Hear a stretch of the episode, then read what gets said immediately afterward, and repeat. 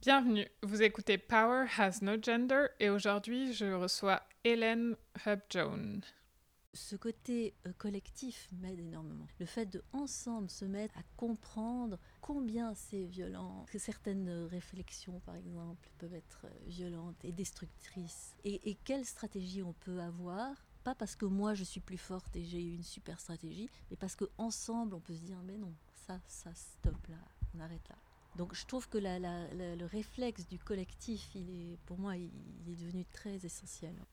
De par sa formation et son métier, discuter avec Hélène sur les questions de genre apporte à la fois un éclairage théorique et des observations très concrètes des rapports de genre qui se construisent dès le plus jeune âge dans la cour d'école.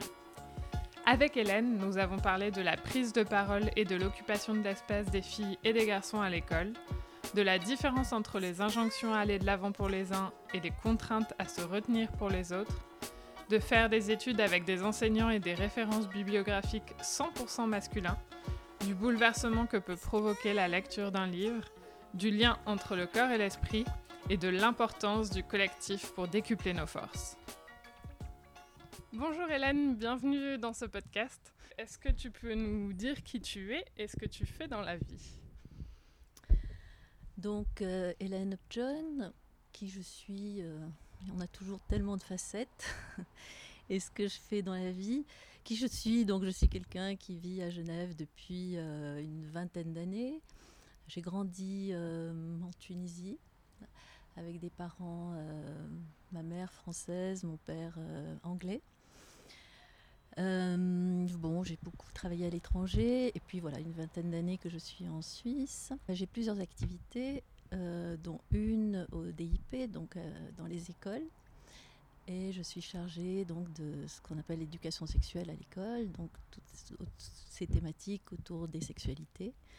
Donc j'ai principalement des classes, des, élèves de entre 15, 20, parfois 25 ans. Et euh, voilà, on travaille, on réfléchit, on échange beaucoup sur ces questions des sexualités.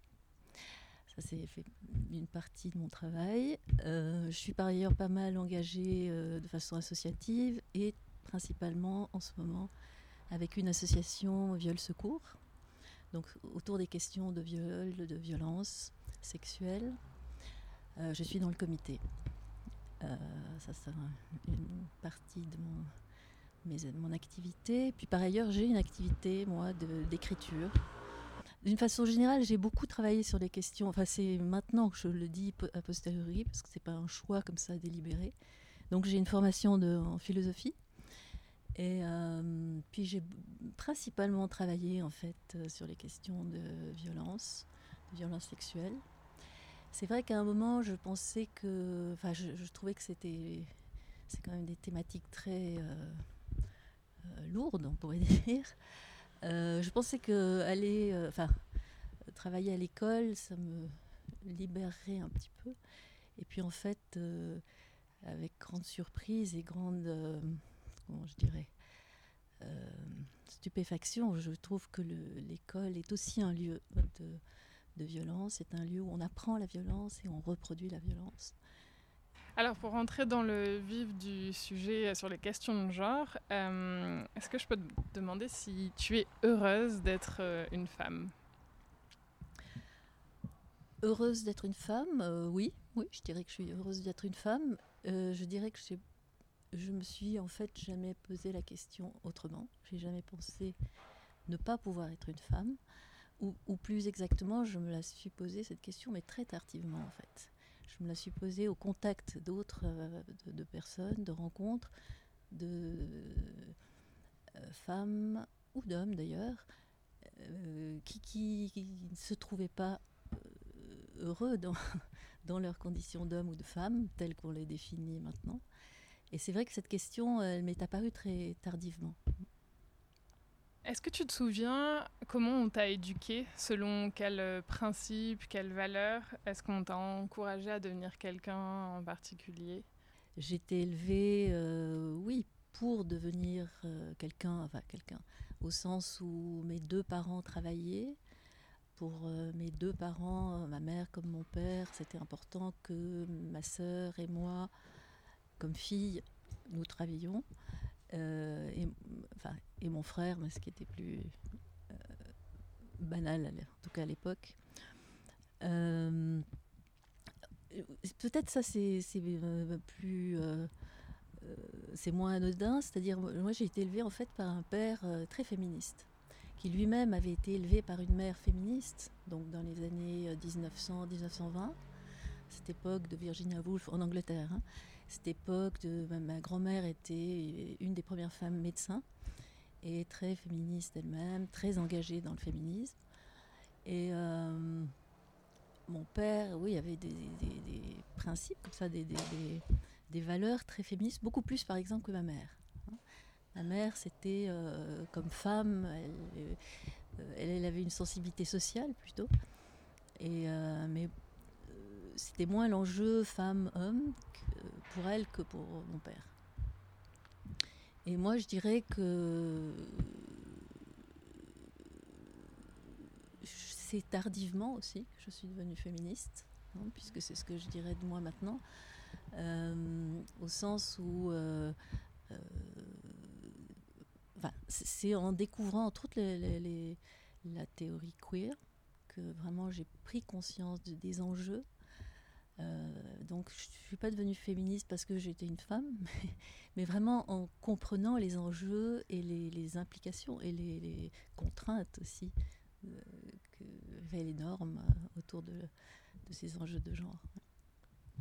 Et quand tu étais petite, est-ce que tu te souviens de qui ou de Qu'est-ce que tu rêvais de devenir toi personnellement?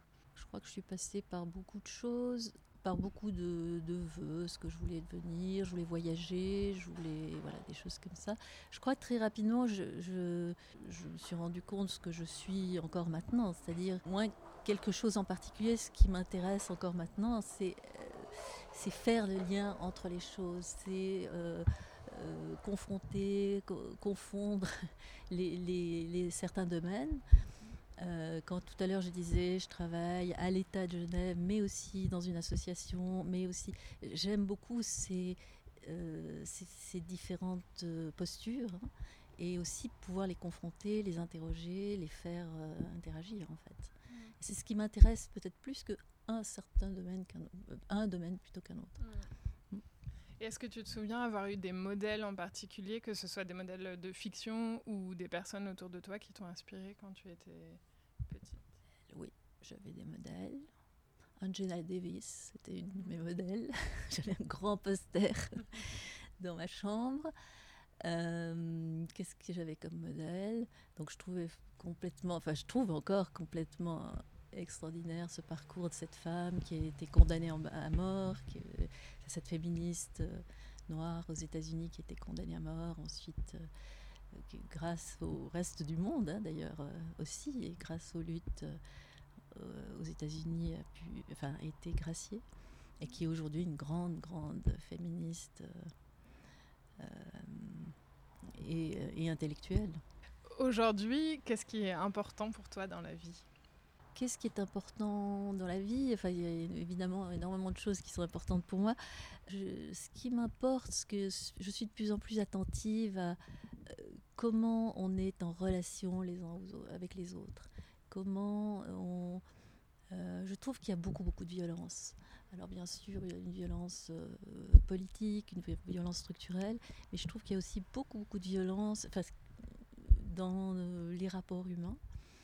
Euh, et je pense que plus on est conscient de, euh, ça, euh, enfin plus on peut défaire ça, plus on peut interroger cette violence-là, plus on est à même de s'ouvrir et d'ouvrir certains cheminements en fait. Est-ce que tu as l'impression que tes études et pendant ta carrière professionnelle, est-ce que tu dirais que tu as été dans un milieu plutôt euh, majoritairement masculin, majoritairement féminin, assez mixte? Oui, j'ai été dans un, des études extrêmement masculines, puisque j'ai fait des études de philosophie. Donc pendant plusieurs années, euh, euh, et plus, plus je montais, plus ça devenait masculin. Et surtout, j'avais essentiellement euh, des enseignants masculin, mais aussi des références masculines, hein, des, toute la, toute la, comment dire, la bibliographie de philosophes était essentiellement masculin. Je crois à 100% masculin, je dirais. Ça, je m'en suis aperçue bien après. Hein. C'est pas quelque chose que j'interrogeais du tout à l'époque. Euh, j'ai eu une prof de, qui était euh, euh, très ouverte à ces questions. elle n'était pas féministe, elle ne se, présentait pas comme féministe, mais très, enfin, un peu plus consciente, disons, de ces questions d'enjeux homme-femme. donc là, oui, c'est clair. Clairement, j'ai une éducation scolaire, universitaire, en tout cas masculine. Après, le travail, les, différentes activités professionnelles que j'ai eues, euh, bon, j'ai enseigné, j'ai travaillé au CICR par exemple, mhm. et effectivement, on est quand même dans une structure très, très euh, masculine, même s'il y a des femmes qui y travaillent, mais bon, que les femmes qui sont très souvent infirmières, enfin, et toujours, hein, et la hiérarchie, on, retrouve dans la hiérarchie toujours cette, cette dichotomie homme-femme. Euh, Maintenant, je travaille dans un service essentiellement féminin, à 92% féminin, hein, et, mais qui est quand même euh, euh, mené, je dirais, par des hommes, même si la directrice est une femme, c'est quand même le, enfin, toutes les adjoints et autres sont euh, masculins. donc moi, je dirais que oui, j'ai essentiellement travaillé dans un monde masculin avec des équipes d'hommes. Et, et, selon toi, quel a été l'effet de ça, d'être une femme dans un milieu majoritairement masculin pour euh, faire ses études, démarrer une carrière professionnelle Tout ce que cette analyse que je fais maintenant, je la fais maintenant. À l'époque, je, n'en avais aucune, aucune espèce d'idée. Hein. Par exemple, travailler dans une équipe euh, d'hommes, c'est euh, être tout le temps constamment confronté à cette question du, euh, par exemple, de la prise de parole. Par exemple, de euh, qui a l'autorité de la parole. Hein, quelqu'un parle, un homme, que ce soit un homme ou une femme, ça n'a pas le même poids. Et euh, je trouve c'est hallucinant. C'est encore le cas maintenant. Je veux dire, c'est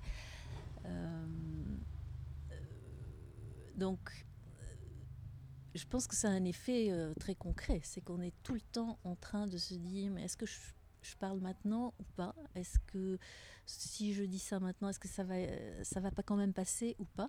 Après, il y a des stratégies qu'on élabore. Par exemple, moi, je, pourrais parler de quelques stratégies et par exemple se mettre. Euh, parfois, je me, je me, je me mets en duo avec un collègue homme que je choisis exprès homme en me disant que mon projet qui est peut-être pas si facile à passer, passera mieux.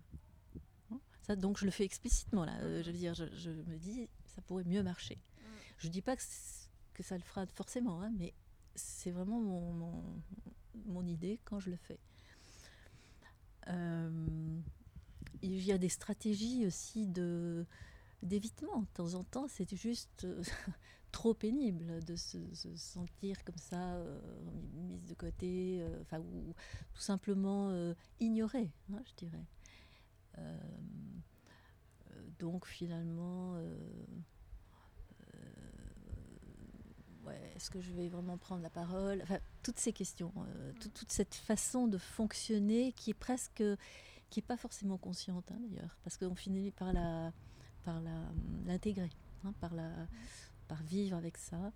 Euh, euh, tout comme, enfin ça c'est des choses qu'on sait maintenant, mais que tout comme euh, on est beaucoup plus souriante comme femme, beaucoup plus. si j'ai quelque chose à dire un peu difficile, je vais commencer en essayant de amadouer les gens. Enfin, mais je le fais même pas consciemment. Hein, ça va être en et je ne supporte pas ça, mais je, je, me rends compte que je le fais. Je veux dire, c'est vraiment c'est là où je me rends compte que je l'ai intégré, à quel point je l'ai intégré. Donc comment tu décrirais toi ton rapport à la prise de parole personnellement? Je dirais que je, je,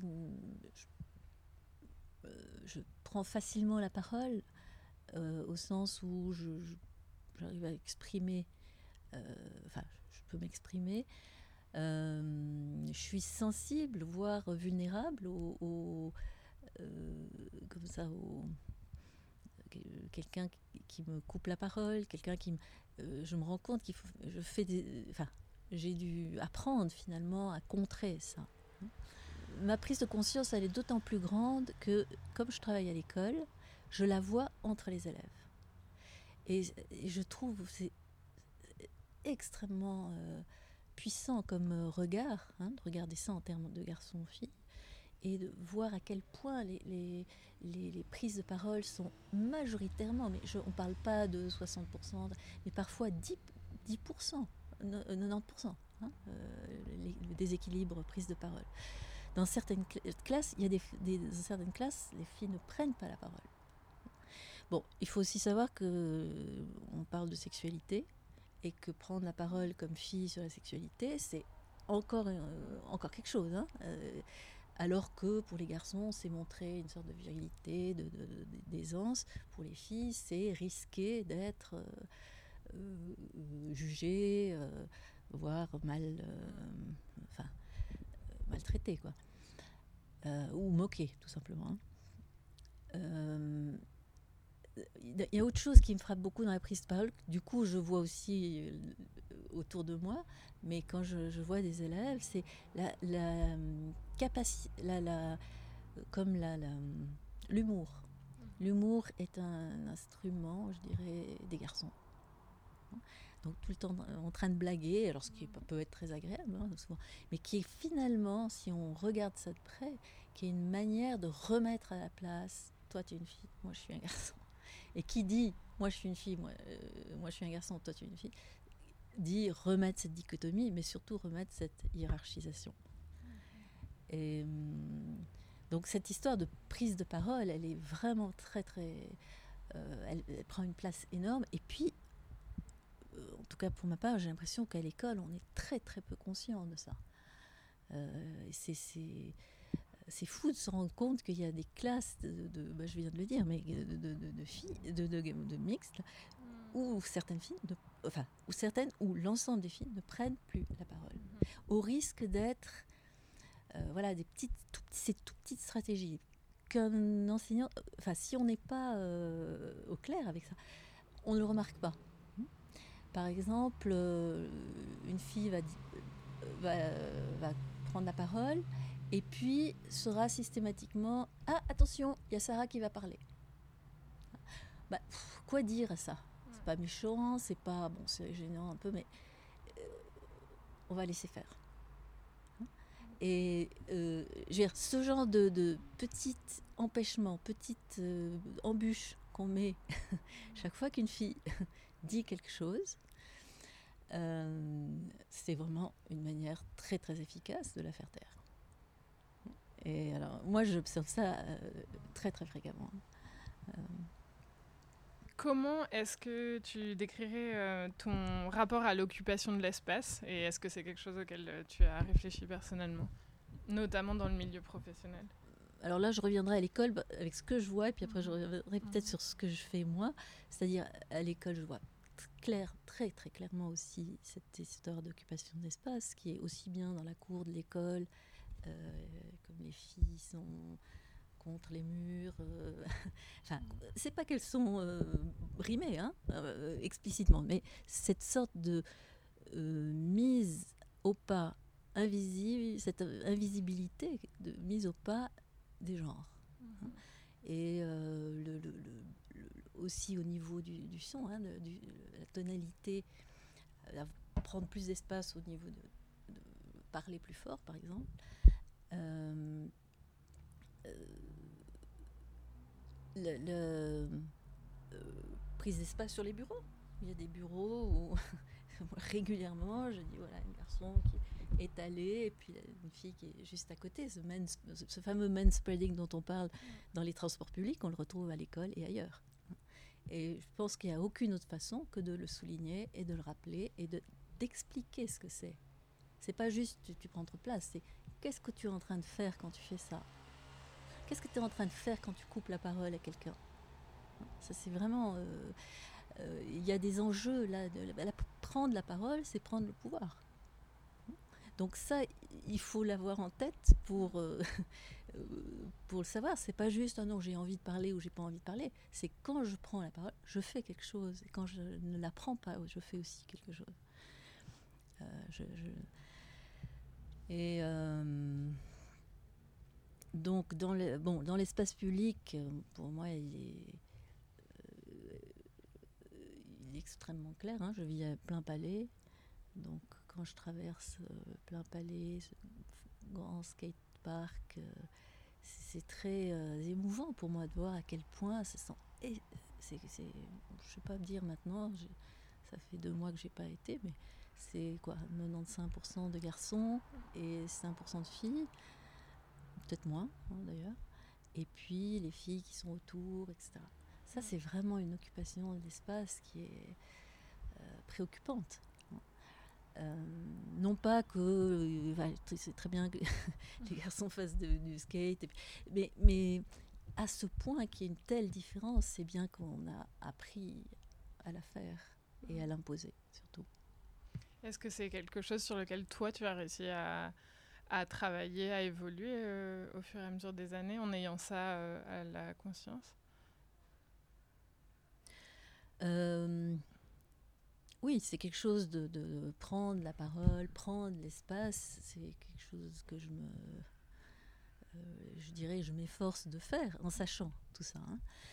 hein. Je trouve que je- finalement, c'est pas une question que je dirais individuelle. Et je crois que je t'ai parlé de, de ces groupes d'empowerment qu'on a commencé dans le cadre de la grève du 14 juin, d'ailleurs, donc il y a une année, un peu plus d'une année. Et euh, il s'agit là de groupes de femmes, donc c'est en mixité non choisie, où euh, prendre conscience ensemble de euh, cette. D'abord, de, de, combien on est dans, des- un, dans un environnement aussi bien. Euh, euh, aussi bien ar- euh, architectural que social, que un environnement qui nous contraint à certaines euh, à, être euh, euh, à se restreindre, à se euh, contenir, à se voilà, à se taire. Alors je dis pas qu'il n'y a pas de contrainte pour les garçons par exemple hein, ou pour les hommes, c'est pas du tout ça. Par contre la contrainte euh, c'est plus une injonction. Je dirais que d'un côté pour les garçons c'est une injonction, pour les filles c'est une contrainte, une contrainte à se retenir. Pour les garçons c'est une injonction à aller de l'avant hein. soit un homme, soit fait ça. Et une fille, soit une féminine, c'est vraiment euh, euh, euh, tourne autour de ta, ta nature, de ta, ton aspect de- de- vital, enfin vivant, voire de maternité, de femme. Mm. Euh, donc, c'est- pour répondre à ta question sur euh, est-ce que je, je réussis à déjouer ça, je dirais que ce côté euh, collectif m'aide énormément. Mhm.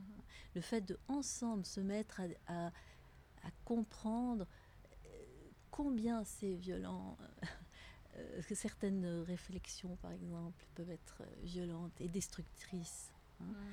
Euh, et, et quelle stratégie on peut avoir pas parce que moi je suis plus forte et j'ai une super stratégie, mais parce que ensemble on peut se dire mais non, ça, ça stop là, on arrête là. Donc je trouve que la- la- la- le réflexe du collectif, il est, pour moi, il, il est devenu très essentiel. ouais. Euh, Est-ce que dans ta carrière professionnelle, te- tu as déjà ressenti un manque de légitimité ou ce fameux syndrome de l'imposteur dont on parle de plus en plus? Tout le temps, Tout le temps, je dirais. Malgré les diplômes, malgré les formations, malgré, je me rends compte que je suis tout le temps ou très fréquemment en train de me demander est-ce que je, est-ce que je peux euh, vraiment, est-ce que je peux intervenir là, est-ce que j'ai, euh, le droit entre guillemets, est-ce que je suis légitime à parler ou à intervenir? Euh, ben, un exemple, par exemple, là où je travaille, on est une équipe de 12 personnes avec deux hommes c'est une très bonne équipe, hein, c'est pas. Mais par exemple, euh, toutes les femmes, nous sommes plus formées que les deux hommes qui sont là. Hein, plus formés aussi bien euh, du, au départ que dans les formations continues. Comme femme, on passe notre vie à se former de façon continue, donc à chercher une légitimité, et beaucoup moins. Euh, je pense que c'est une question qui est beaucoup moins, euh, enfin, qui habite beaucoup moins, en, tout cas les hommes là, au sens où euh, cette question est-ce que comment est-ce que je vais y aller? Est-ce que je, peux prendre la parole? Est-ce que euh, elle est moins euh, présente je crois. Comment est-ce que tu décrirais ton style de leadership? Bah, je dirais que je, crois que j'ai un je suis quelqu'un très enthousiaste comme ça et puis j'ai des, oui j'ai des, des, choses auxquelles je tiens des il y a des choses que j'ai envie de partager euh, que j'ai envie d'échanger aussi. Hein. Euh, il y a certaines, euh, bah, par exemple, toutes ces questions autour du féminisme et autres. Ce qui m'intéresse vraiment, c'est évidemment tout ce qui est au niveau recherche et autres, mais aussi de, de voir comment est-ce qu'on est en train de mettre ça en place ou pas.